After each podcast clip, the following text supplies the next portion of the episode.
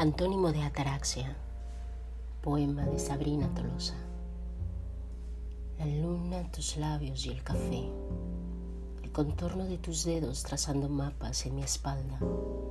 tus muslos jugando con los míos, ese suave sabor a avellana de tus besos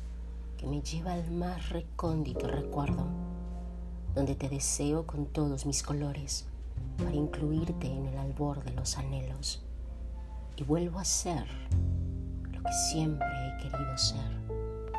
una estrella insertada en tu cielo.